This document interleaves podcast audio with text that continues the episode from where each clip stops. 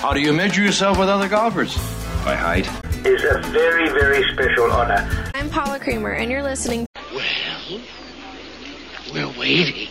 Hi, this is Martin Kove, aka John Kreese from Cobra Kai, and you're listening to Golf Talk Live. Let the word go out from here across the land. Let Daddy Noonan uh, approve.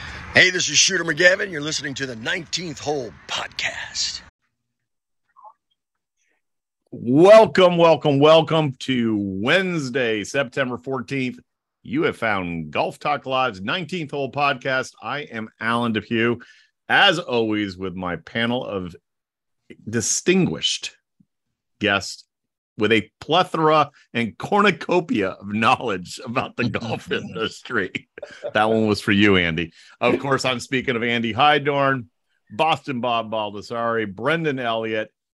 Uh, Christian is still uh, teeing it up in his golf league on Wednesday nights. He gets angry. We're recording on Wednesday night. He's angry when he can't hop on here and and, and uh, shake and bake with Andy. But uh, hey, it is what it is, boys. Welcome. That's a wicked intro. Good evening. Best I got, Bobby. I'm I'm tired, man. It's I'm right in the middle of hell week at the golf course. I've got I've got literally 10 days of golf outings every single day with a 220, a 180, and another. It's just like the right. It's it's like wave after wave. They won't let me off the ground.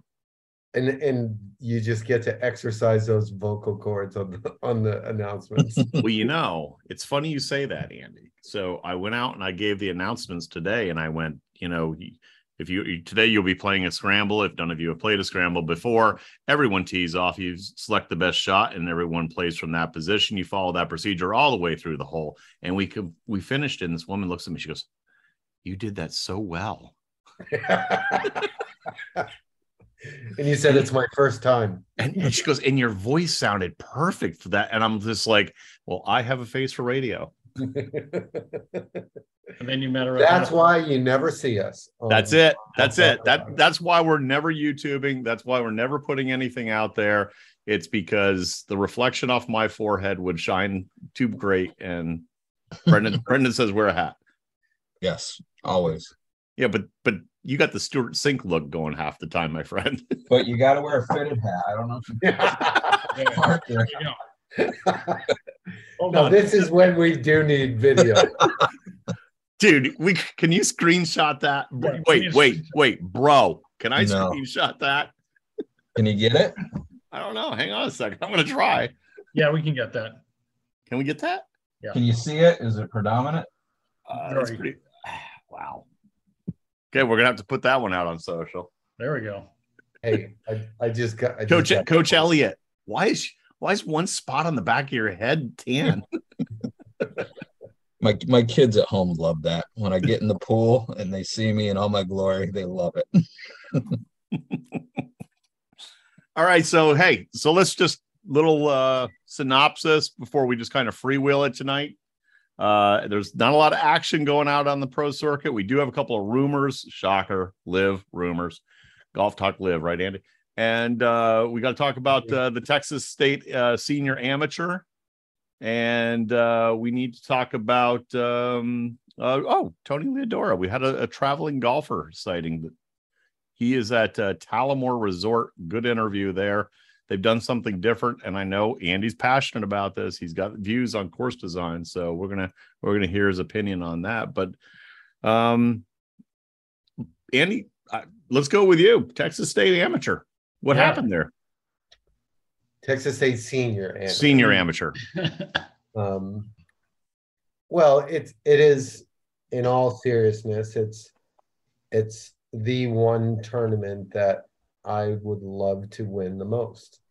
Um, I turned 55 a couple years ago and and played in it the first time and finished uh, tied for sixth in 2020 and you know I felt really good about that and and it made me really start to feel like hey I really want to win this. I, I've never won a state championship um, and it was this past weekend through 36 holes of the 54 I had a three shot lead going into the last round.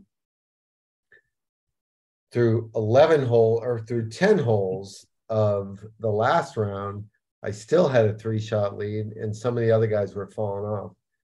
And then I made a quadruple bogey. Oh, Stephen Yellen. uh, yes, on a par three that Par you three. know, it What? should have. Yep, I made a seven on a par three. Did you lift your head? Did you did you miss it because you lifted your head? You know, yeah, exactly. His left arm got bent. He bended his left arm. And yeah, damn you it. know, it was it was one of those deals, uh, seriously, that I lost my mind for 10 minutes. And uh, after all was said and done, I walked off the green. I figured out I was still tied for the lead because the guy who was three behind me bogeyed it. So still tied for lead. And then I went birdie, bogey, birdie. Um, and some of the other guys fell off. Uh, the guy who was closest to me made a double on 15. Now I'm in the clear coming down the stretch and I I on 17 I checked the the golf genius leaderboard to see where I was at. Um and this one player two groups ahead of me birdied 16 and 17 to shoot 68 and finish at minus 2 for the tournament. I had a 30 footer on the last hole to finish minus three and win outright and hit a really, really good putt and just buzzed the top side of the hole. Went into a playoff, caught a flyer, and here I am, the second place finisher. Okay, I take from that you missed it on the top side, Andy. I did miss it on the top side. You know what? Kudos to you, my friend. You missed it at least on the top side. Yeah, I'm not I'm not really buying into the the difference, but Hey, and here's this guy that beat you. We uh, we know some guys in other places. Alan, make a phone call in Philly. Well, I already Yeah. have an offer from my friend Dana Schertz, who told me that his buddy Jeff Galooly was going to come down and, and pay a visit. So uh, let's let's turn this into a positive moment. Uh, we're gonna call, we should probably name this uh, new segment uh, the coach's couch. Where uh, Andy, would you like to uh, tell us uh, tell us about your mother and your father, your relationship with them, and uh, yes, Mr. really Elliott, Mr. yeah. Boston Bob, you got any views, thoughts on this? I I got some questions because All I, right. I I actually find it fascinating when when a good player you know pushes through and does something good in an event that they want to do.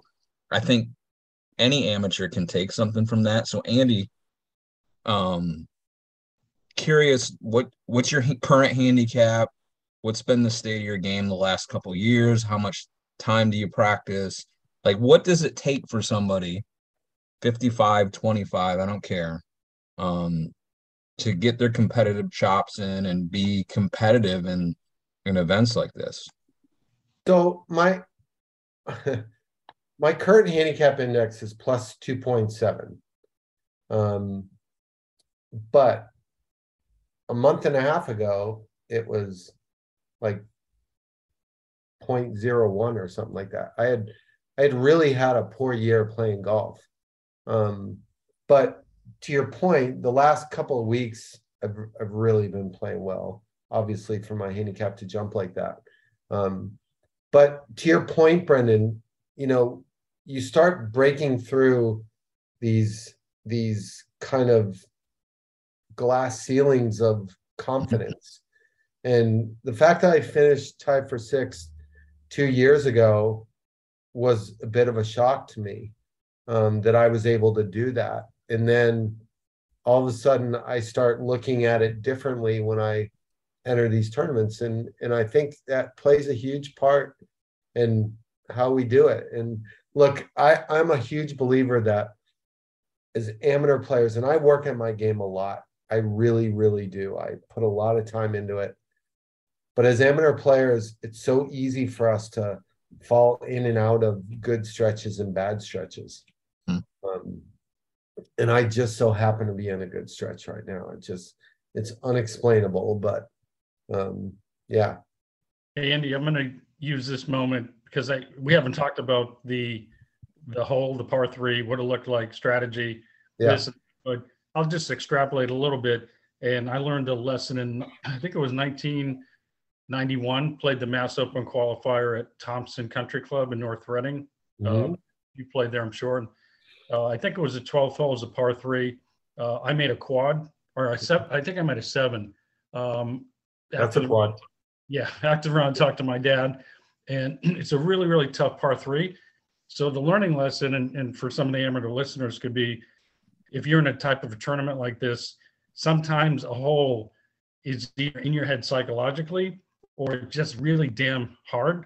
And so this as a par three, looking back, it's like this hole was so hard it was in my head. I should have hit wedge in front, chipped on, made four, run to the next hole, stay in a good frame of mind instead of trying to hit the ultimate shot.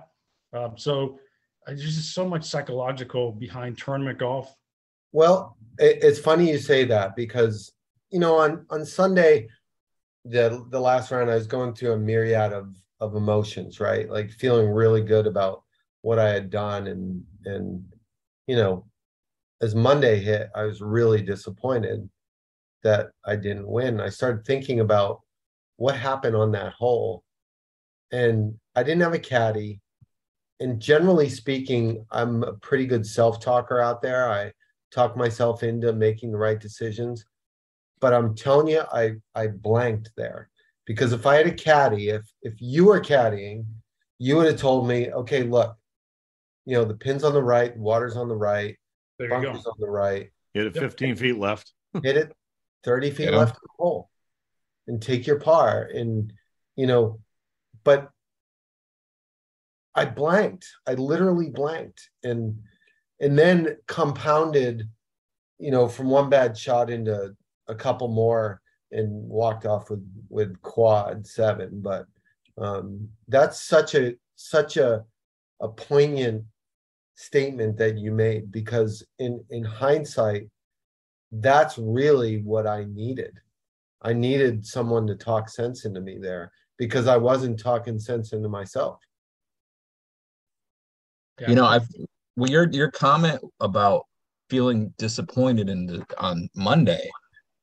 What were your expectations going into the event? You know, before you even teed off. You know, first day.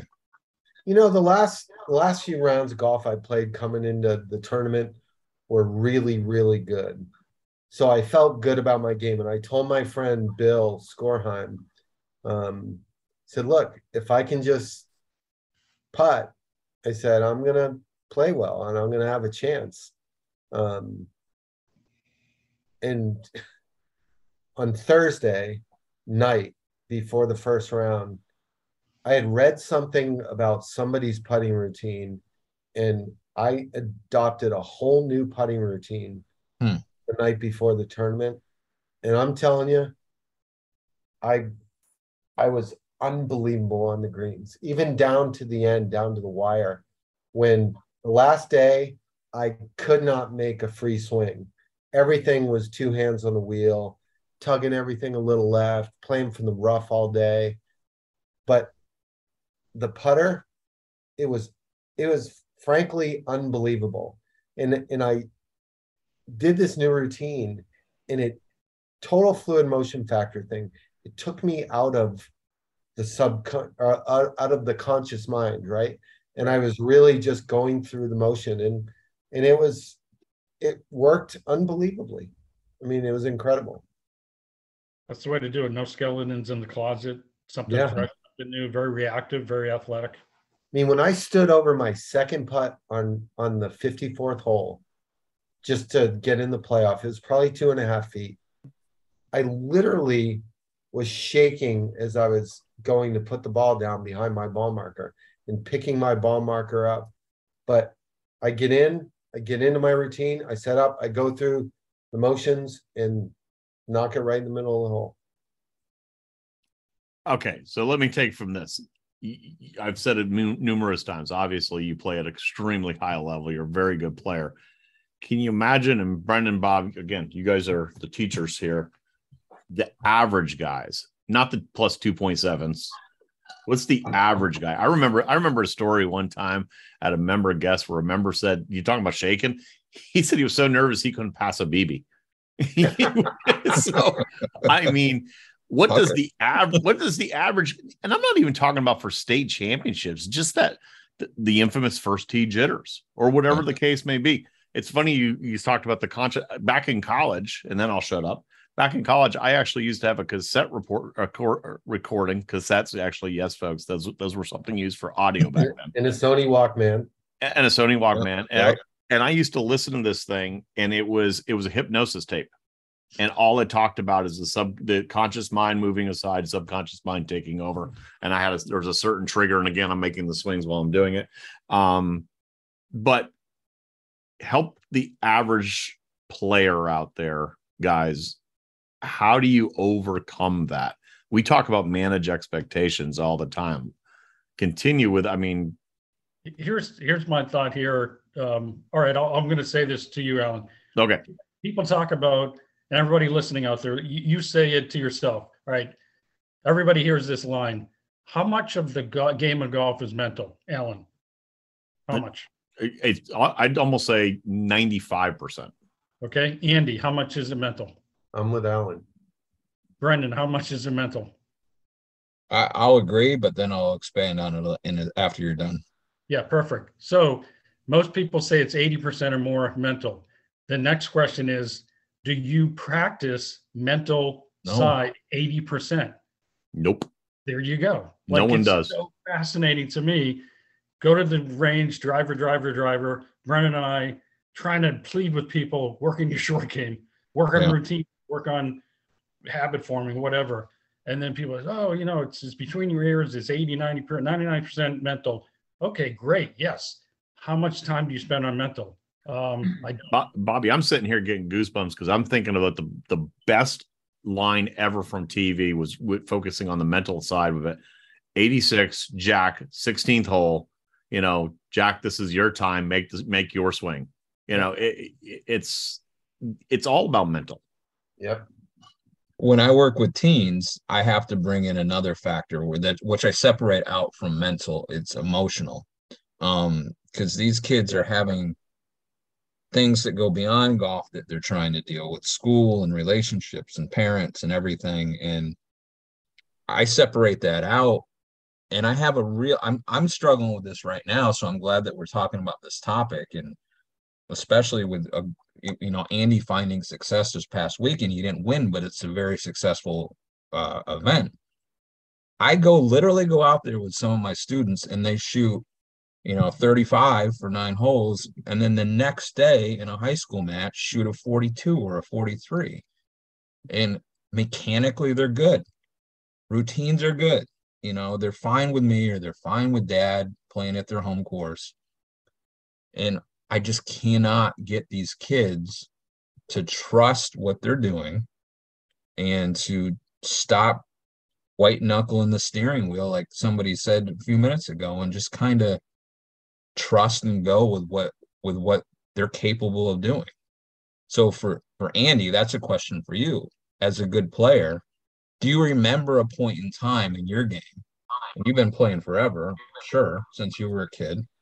But where was that point in time that you let off the steering wheel?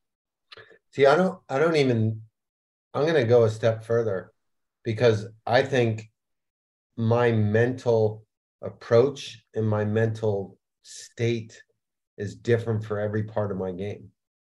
For for my driving, for my iron play, for my short game, for my putting. It's all different.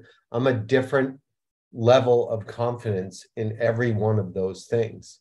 And I think ultimately it comes down to confidence, you know? It, it comes down to are you are you you know able to to recall good things that have happened enough to know that that when when it really counts you can somehow produce good results as opposed to the opposite is having all that scar tissue in there and feeling like every time you stand over a wedge shot that you're going to skull it or chunk it and you know it, it's for me that's that's kind of the difference i am a different mental player with every part of my game I just want to thank you for bringing back the voices in my head over those wedge shots. i i have it bad I have. No, I, Andy, I agree with you. Uh, when I get into, even if it's we're playing a match with some of the guys, my, I first of all, I'm a tremendous putter. I believe I can make every putt on every green at every time, and it, I, I, I've always been a good putter. Actually, I had to like yourself. I had to be trained to become a good putter, but I believe I can be. And when I'm playing a match, my putting actually is thousand times better than every other component of my of my game because I I believe I can make them. You're so proving my point, hundred percent. Yeah, absolutely. I think the toughest thing for most people, and I think my breakthrough when I was a kid getting better was finally understanding what my dad told me was every single shot you focus on every single shot. You, Mhm. It's that phrase, stay in the moment, and you literally can't th- can't think ahead, can't think behind in the wrong sense. Um, but just it made a birdie. You walk, you put the score down. What's the next shot? You hit it. What's the next shot? Focus. You hit it. What's the next shot? It's just very very simplistic like that. But I see a lot of amateurs make the turn. Hey, hey, Al, how you doing? Oh, I saw my best round on the front. If I only do this, this, this, this, this, that, everybody way out ahead of their skis. They really start messing up. Bo- Bobby, I'm gonna I, I, I gotta sh- I gotta share this. I won't make you guys take a cart because I'm not gonna go all nine holes. So I hopped out with one of the assistant pros this afternoon after the tournament went out. Par up and down par, get to three, long par three, knock it up there 15 feet, drain the putt. I stand on four going, and and by the way, I, my game is I used to be, as we said, I could get it around. I can't get it around.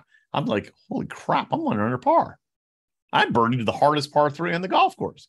I smother hooked the next four, the four wood off of number four, drop my ball because it went in the hazard, and lip out from 100 yards, tap in par, go to five, three putt, knock it on the par five and two, three putt par.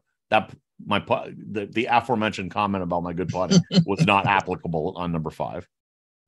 And then it happened, just like you just were saying, Bobby. I got ahead of, I was not in the shot. Smother hook on six, seven, boom, boom, boom. I shoot 38. And it's just like, which is a, a okay round for me nowadays. But I let myself get ahead of, you know, if I could, I'm literally standing over the eagle putt on five going, if I can make this, Right. and then I can get a birdie on seven to the par five there. Holy crap.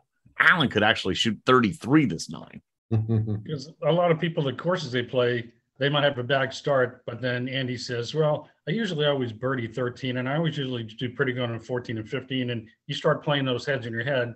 Yep. Meanwhile, you've got this shot on the seventh hole, so it gets it just gets weird. Um, there was one year I was assistant pro at Weston Golf Club in Weston, Mass, private club outside of Boston, and one of the members, Peter Sykes, walked in at about 5:30, quarter six on a late summer evening and he goes, "Hey, Bobby, let's go play a few holes." I said, "All right, great." So at Weston, a lot of people, you you jump around the course.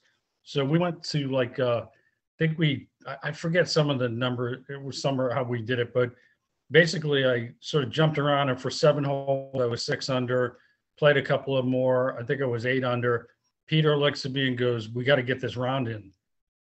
And so immediately when he said that, and we started rushing, and we were yelling ahead to members, "We got to make it! We got to!" Ma-, you know, I lost it all. Andy, I got a question. I got a question. You know, Burton went to the whole mental site. So I went when I was a professional, when I did play, I was I was on fire for the first five, six holes. And then I went, I don't know where. and at that point, I'd either had played myself completely out of it. And I went back on fire the last 13, 13 through the end of the round. Nope. How do you maintain that that concentration level? especially playing at a higher level, but even for the average guys, how do you, how do you maintain that in your opinion? Clearly, I didn't on the last day. but you did. You made it to 13 before you. I made I made it to 11, but I I immediately regained it after that. So, but you know, I don't know. It's one of those things that that I don't know just how much you know as as instructors or players that we realize we are walking on the edge of disaster all the time Yep. all the time and I think we've gotten used to it. And I was proof that I was cruising along and walked off with a quadruple bogey on a par three that I I haven't made a quadruple bogey in three years. But Dare we dare we ask how long that hole was? 165. Wow. Yep. Wow. Yeah. I I have no explanation for it. Hmm. Other than the fact that I am a huge believer that we are always walking on the edge of disaster. And I think if you look at tour players that maybe are going into the last round with the lead and Hmm. you know they shoot 80 after shooting, you know, 367s. Jordan Yeah. at Rae's Creek.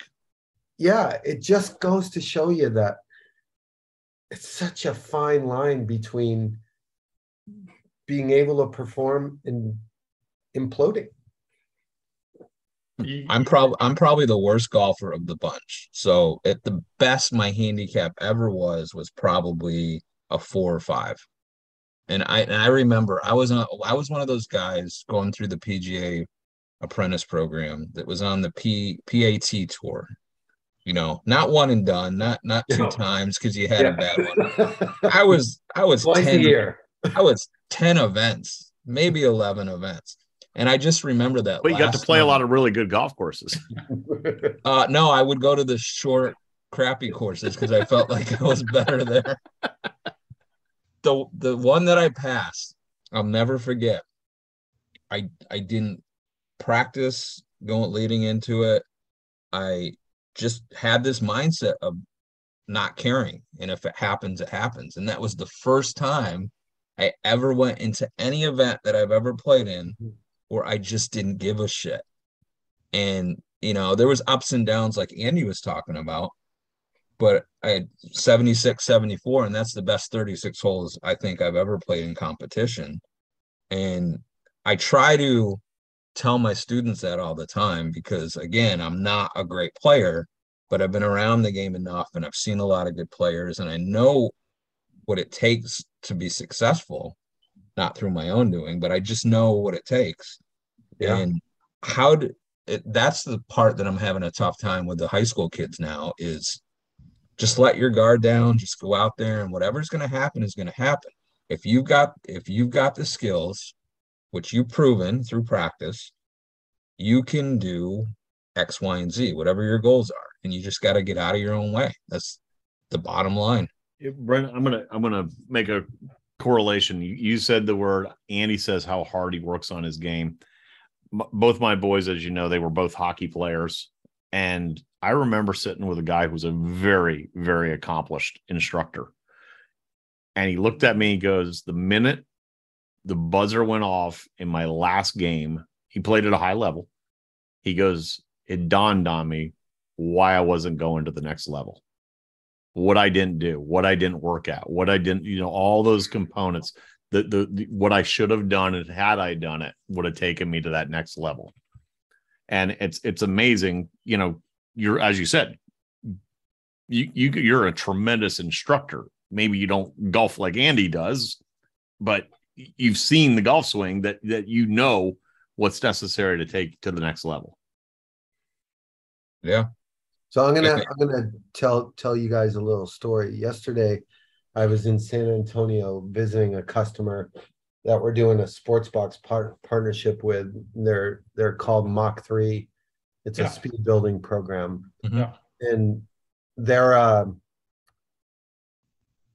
there there's a girl that they're connected with. Her name is Sarah White, and I, I'm not going to. I hope this isn't insulting to Sarah White because Sarah White is an The the views of Andy Hydorn are solely yes, exactly.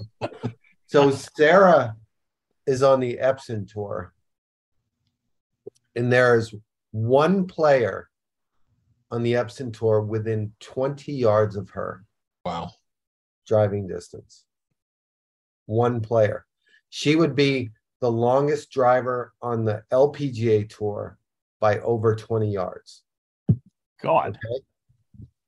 We were talking about Sarah at lunch yesterday, and Sarah has the mentality that she really doesn't put a whole lot of care and effort and I, th- this sounds it's not fair because but she's not she's not really putting in the correct amount of of time and the correct approach to the scoring part of her game.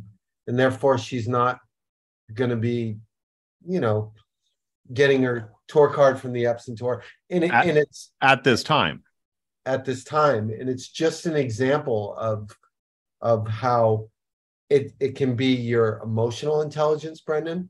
Mhm. it can be your mental approach it can be your conscious approach to your game i mean there's a million different reasons why you can be successful or not quite there yet and i mean god can you imagine oh by the way she, she not only averages 292 Jeez. on the Epson tour, she also hits 60 like 7% of her fairways. Oh my god. and I mean, like her numbers are unbelievable. Maybe it's 62% of her fairways, 67% of her greens. I mean, talk about an advantage. And Oh yeah. good lord there's just the opportunity for her but it's her approach that's kind of holding her back Yeah, well, I was going to also make a comment that not knowing about how Andy prepared for the round or what was going on, and he's down in Texas where it's pretty hot. Um, there's there's a confluence also of health, wellness, nutrition in here. Oh yeah. that, You know, you've some people will say to me, I, I lost my concentration on the back nine and this and that. And I'll start asking, and this is more recent, and my wife is the expert in nutrition, but I'll say, well, what'd you do in the morning? What'd you do the evening before, the day before? Did you hydrate? Did you get a good night's sleep? What, did you have the proverbial hot dog at the cor- at the turn? Yeah, those things, fitness wise, nutrition, especially nutrition wise, they will absolutely kill you on the back nine. That And- kills my kids that I work with. Destroys them on the back nine.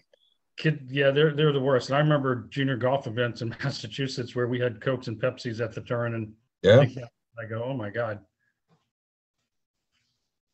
the hydration part is so massive and it, you you literally run out of gas. Like it's it's a figurative thing that you're saying but you literally run out of gas as you get into the 12 13 14th hole and you can't perform. Here's the reality: if you don't hydrate enough, you'll lose ten to fifteen percent of basically your uh, ability or strength. So you've been hitting seven iron so many yards for holes 1 through 10 11 12 your body starts to change on holes 12 13 14 15 that same yardage for the iron for the seven iron or whatever the iron you lose 10 to 15 percent now instead of being on the green ends in the front bunker you don't get down Yep. That was my problem. My problem was hydration. My, nothing to do with it could be simply hydration.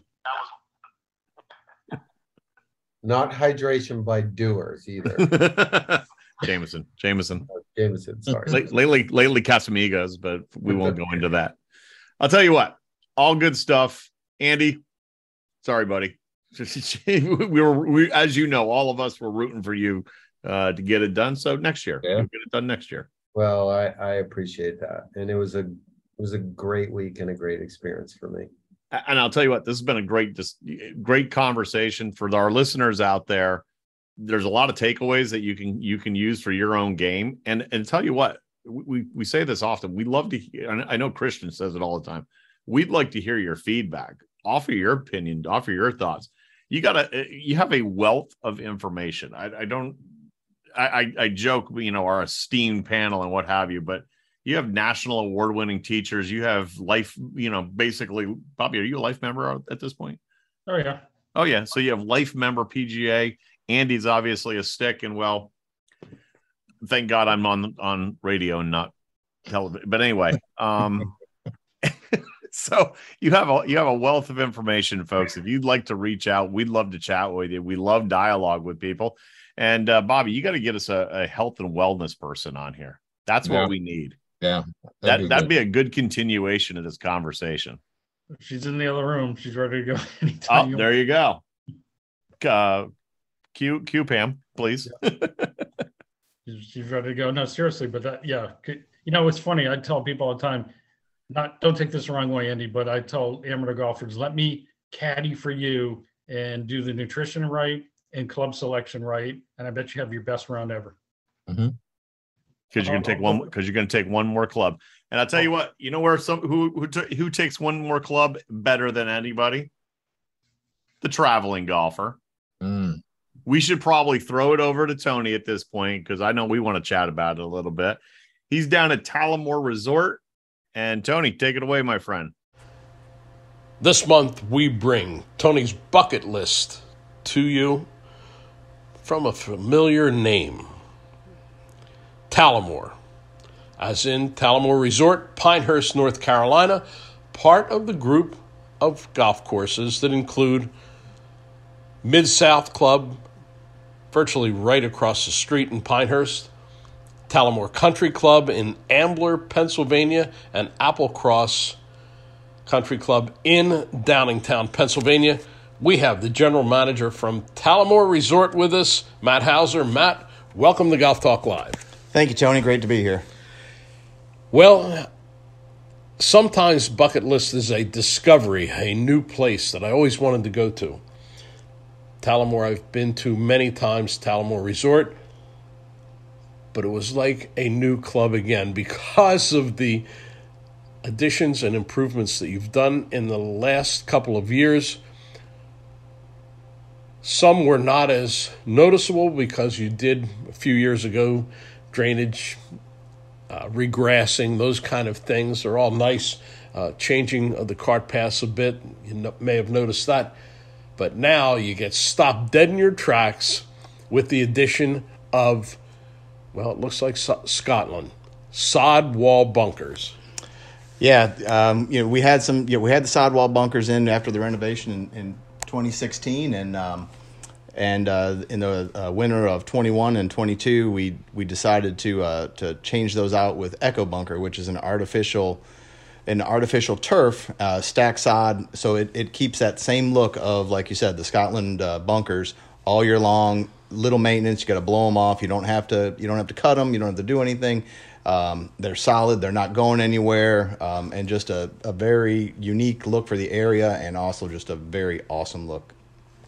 Yeah, they're they're about as authentic as you could possibly imagine. Um, having been to Scotland, Ireland, you'll see these sodwall bunkers, but you'll see the little weeds growing out of them and some of the maintenance issues. None of that has to be done by your superintendent, David Walsh. Now he's a happy camper. Uh, building the bunkers was a chore. He said that it took like two days to build a bunker, but now on 10 holes, these sodwall bunkers are there.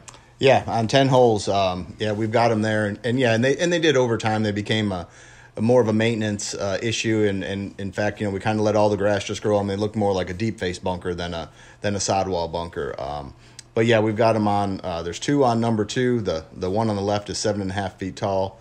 We've got four of them on uh, hole five. Number nine has two really big ones. Um, uh, 15 has two, and 17 has one. And we're going to add to them this winter. We're going to add a add a few um, on 18 and a few other holes. Yeah, speaking of that one on two, seven and a half feet high, uh, you forced me into a challenge there, and and let's face it, seven and a half feet. I couldn't even see over it. It's impossible to get out of there, right? Not for you, it wasn't. I mean, you you you popped it right up there like it was nothing. I mean, that thing landed up there and was close, and uh, yeah, and and uh, it was a good shot there. But yeah, it's uh, it is, and it's something that people talk about. They they they they hit in there, and you know, if we can figure out a way to live stream a webcam from there to the clubhouse and watch people in there, we definitely do it. Well, what a good friend Matt Hauser is. He allowed me to goad him into bragging about me, but that was pretty good. and and I have to say, I was proud of that shot. Uh, you know, I think it was more like the uh, blind squirrel syndrome, but uh, amazing, amazing look to the golf course. And I played with a couple of fellows from New Zealand. Uh, they work for the E-Z-GO golf car company in Augusta. They're here on a trip, and they couldn't stop absolutely raving about them. And they played some good courses on their little trip here, uh, and they just couldn't stop talking about these sodwall bunkers at Talamore and the look it gives you, especially from back in the fairway on some of the holes. Yeah, we we, we have heard that. Um, we've heard that quite a bit from our guests coming through this year after seeing them. Um, you know, like, like you said, it was it, it was once we figured out how to get them in and get them going, and now and and get them all um, shaped out there. They have just they are just great to look at, and, and they're intimidating, and it just it, it gives people um, gives people something to talk about. I mean, it's yeah. it's it's something it's something different, and and and it does, and it's clean look. Um, course is in great shape, so you you put all that together, and it's just a it's just fantastic. And it's all part of the total package here at Talamore Resort. The incredible townhouses that you can stay in, they're absolutely beautiful. Uh, breakfast delivered to your townhouse every morning. Don't forget the pig pickings on Monday and Thursday. And then, of course, your sister course right across the street, the Arnold Palmer Design Mid South Club, an absolute beauty.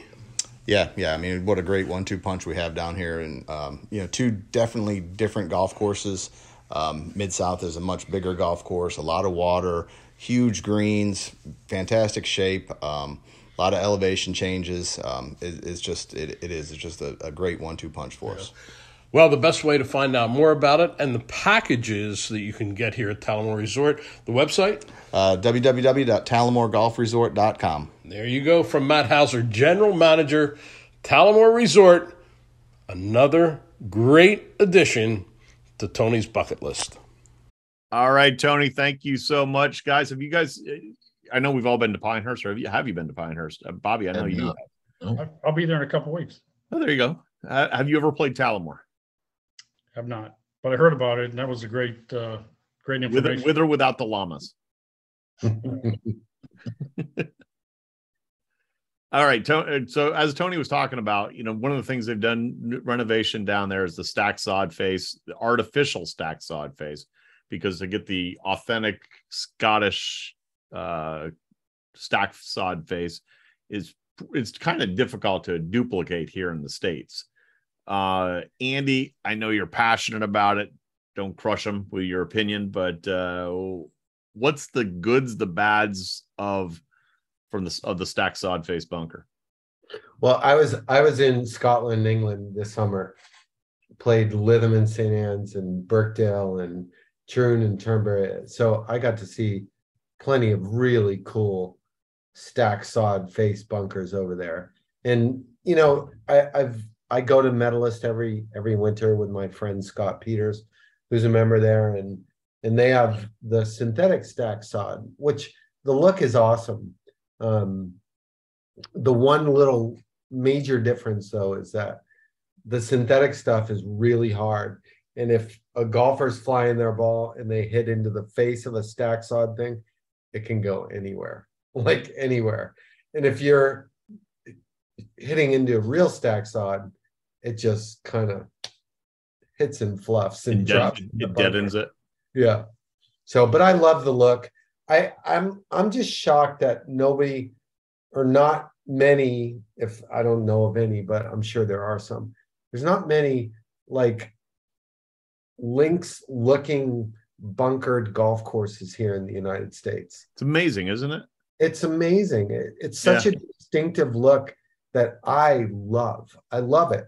The bunkers are small. They're they're in random places. It, it's just such a cool thing to me. Well, well, Bobby, when you were at, at uh, uh, Port St. Lucie, the course is there. Uh, it the Wanamaker course? Isn't that the one that has the um, maybe I'm thinking of the wrong course, but one of the courses there has that type of feel and look. Dye course. Yeah. Dye course, Dye, Dye course. Yeah, yeah. yeah. It, there's no stack sod there, but it has that it has that feel. It's funny, Andy. I was gonna say this is perfect for don't be that guy. Yeah. that guy in America that says this and that links course in America. It's like, oh God, you have no idea what the true meaning of links is. Right, right. Like it there's I maybe there's one in America that's a true links, but you know, you can have a course in Kansas. Oh, it's a so and so links. I'm like, oh my god. Yeah. I mean, I, am thinking about it. it, it- what the the definition of what the, perceived definition of an of a links course, i.e., what you find in Scotland and in the UK, is hardened ground. Got to play different shots, ground game, pop bunkers, what have you. I it, again, I think it's du- difficult to duplicate here in the states. It's where are you going to find that wind swept? I got a couple of uh, possible. ex- I mean, Bandon has an interesting component to it. I mean, but they're they get a lot of rain out there. We have the more Americanized, like the uh Whistling Straits, and we have to talk about that in just one one second. So just well, real quick, um, our our condolences. Um, Herb Kohler passed away uh, Yeah. this past week. What he's done for golf in Wisconsin, and golf in general, but that's that seems to have, has become that look has become what the Americanized links feels it is to me. You know, it's more of that But I, rough I also edge. think, I also think the links, in my mind, has to do with literally nine holes out and Nine holes back. Yeah. Right. Yeah. Right. I and and then honestly, the only two places I can think of that you get that that and that, and that windswept feel, Mhm. Long Island, Yeah. and and and out on the Cape in Boston, where you're going to get the winds. Well, certainly the Oregon coast has it, and and I th- I think there there are some parts of of Kohler that have it as well. You know, It, it's also, well, it's also the, the literally the conditions of yeah. Right. facility. You know, it's uh, and um, it'll be Americanized with the links having lush conditions where you go overseas and play, and it is not that way. And I'm not talking so much to the gorse and things like that, but it's it's scruffy. It's very very scruffy. The Well, I greens- think Bobby, I think you're going to see that. uh, You know, now I'm going to put my realtor slash operator hat on for a second. As water restrictions keep becoming more Oh yeah, yeah. on golf courses, Oh yeah. they're going to have to do something with with changing. And I know the USGA is really pushing forward on trying to do things with that, but Yep. that's a viable concern for the golf industry. Yeah. Huge. Huge. Wasn't was that that was Pinehurst several years ago where they really started to Yep. uh introduce that more of The, a, the a natural, area. Yep. yeah, yeah. browns and green. I think it was Denver recently that they, they they put massive water restrictions. The city of Denver on all their municipal golf courses. Yeah, and it- I mean, I I was up in in Haverhill, Mass this summer playing in my brother's member guests, and Massachusetts had a wicked drought this year, Bobby. It's wicked. It's wicked. And and I'm telling you, the the golf course played so different because it was baked out, it was brown, the ball was running forever, and you know, it's just different. And as long as people can have the mindset that when the weather gives you that, you accept it and and have fun with it. But, but this is where this is where I know we've we've we've talked about having a uh, architecture oriented show, and I, I need to get uh, our good good friend Stephen Kay on here. Stephen actually is big on wanting to do links type layouts. Um, but Brendan, I know you did a lot of research for PGA.com. Shout out to your little side hustle you got going on there. But uh, thank you. so on on different architects, and the American game is not that way. It's two bunkers, front right, front left, fly it over the bunker, tuck pin placement, and that's not links golf. No, and I could be wrong, but I just feel like the ground game is more conducive to a, a majority of your amateur golfers to be Oh, I love to, it. Yeah. to to play a little bit more, you know, what they're capable of doing. And and it's it's fascinating with all the thousands and thousands of people that play golf in this country that we don't see more styles like this to allow the bumping and running up into the green. And obviously you're going to be guarded by slopes and and you know the the architecture around the green and bunkers and stuff but give them those runways up the one one cut of grass from tee to, to tee to green and not having the rough up i just i think that's just so much easier uh for the for the average golfer Hey, Brendan, you know what I tell my students? Uh, there's three things that are your friend in golf loft, me, wink, wink, the ground. Yeah. Ground friend. Exactly.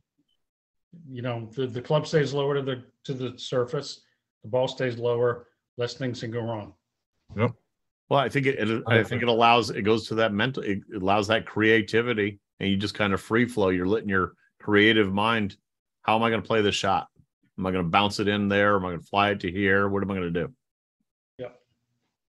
Yeah. That works well, you know, around natural greens or hem, hem, synthetic greens, Alan. With Yeah. our You know what, Bob? They're, I synthetic greens are tremendous. They're great for improving your game. They are wonderful, and our friends at Complete Synthetic Turf are happy to help you in any way, shape, or form in all 50 states. And no job too big, too small. You got pets, they can do that. Uh, but please go look out and check out CompleteSyntheticTurf.com. They will absolutely improve your golf game. Well, there you go. There you go. I need a sponsor. I got to come up with a sponsor. I like when you guys do that. That's so cool. Well, shameless plug if you'd like to sponsor uh, Brendan Elliott.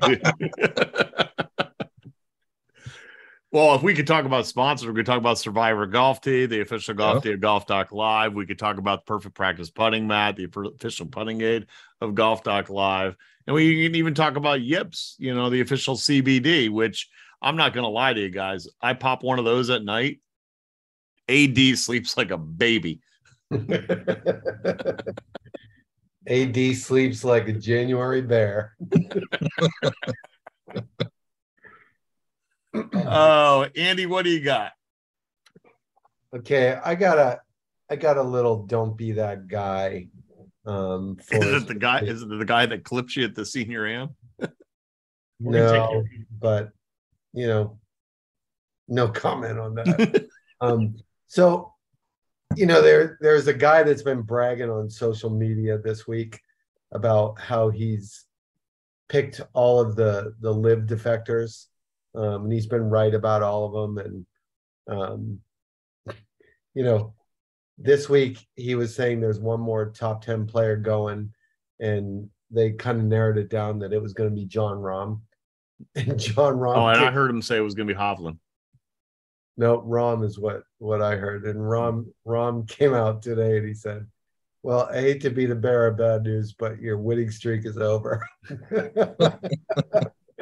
but but the don't be that guy is look, predicting stuff like that is is sometimes you have information, sometimes it's not solid.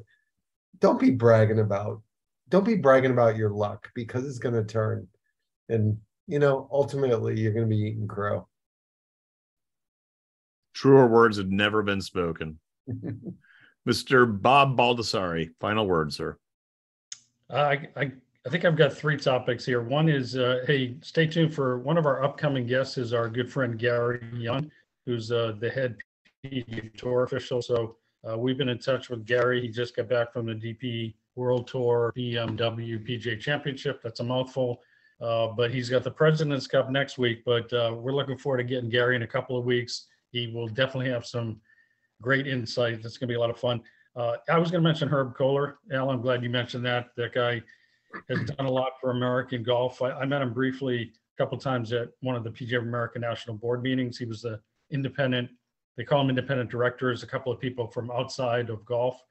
Um, and one day he was talking to somebody, he goes, is uh, I just remember this thing was kind of kind of interesting, big titan of business. And he goes, when it's all said and done and you, you can throw the budgets out the window, just make more money than you spend. I thought Yeah. that was pretty good, pretty good basic advice. Yeah. But I really wanted to end with, uh, and if there's a way we could uh, add this to our when we when we drop the show, or we can go into the social media. Um, our, our friend Steve Scott, who we've had on the show, he wrote this beautiful, beautiful, amazing article on a PGA member from the Connecticut section, Paul Ram, Ramy. I hope I spelled that right. It's R A M E E E. Um, really, uh, incredible. I, I reached out to Steve and I just complimented him. Um, it really cuts to, you know, the meaning and, and the depth and the power of a club professional, a PGA member, uh, what they mean to the club members. They set the culture, they can set the direction. I mean, it was just an amazing story about what Paul has done in his life. Uh, worked at Oakmont. He's um, just an amazing individual. I never, I don't think I ever met him, but um, it's a Golf Week USA Today article. So uh, he passed away earlier this year from leukemia. Uh, but it was, uh, if you can see that article, we, we should post it. It was, it was really spectacular what Steve Scott did.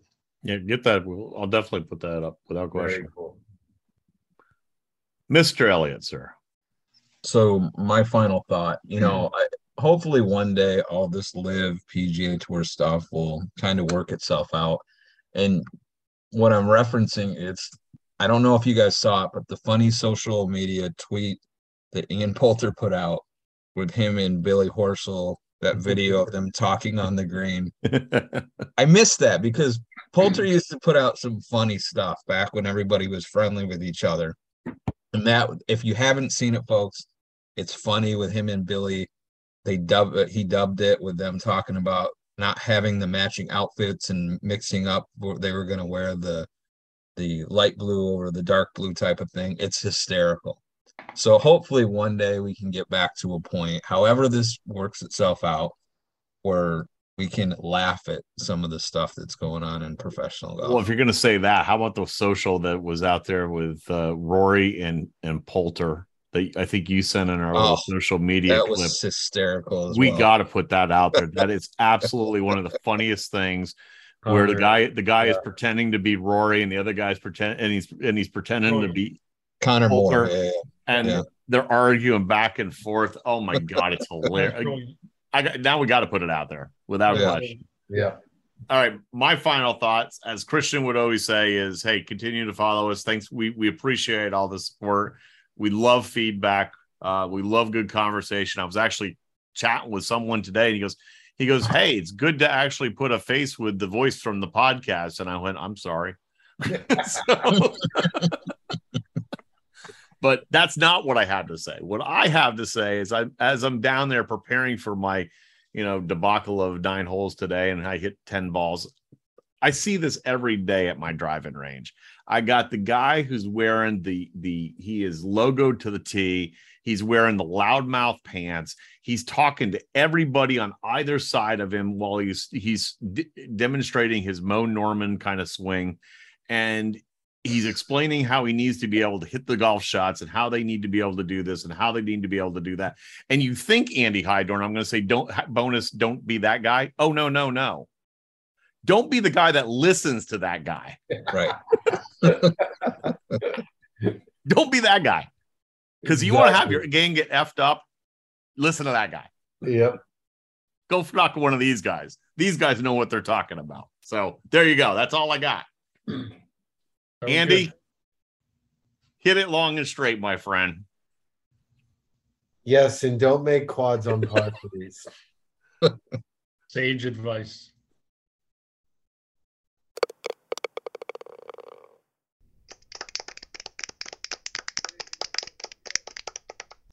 You only have one opportunity to sell your golf property. Shouldn't you partner with an expert that offers you 30 plus years of golf industry experience combined with the reach of a global leader in real estate? Colliers International Golf Brokerage and Advisory Services understands your unique business needs.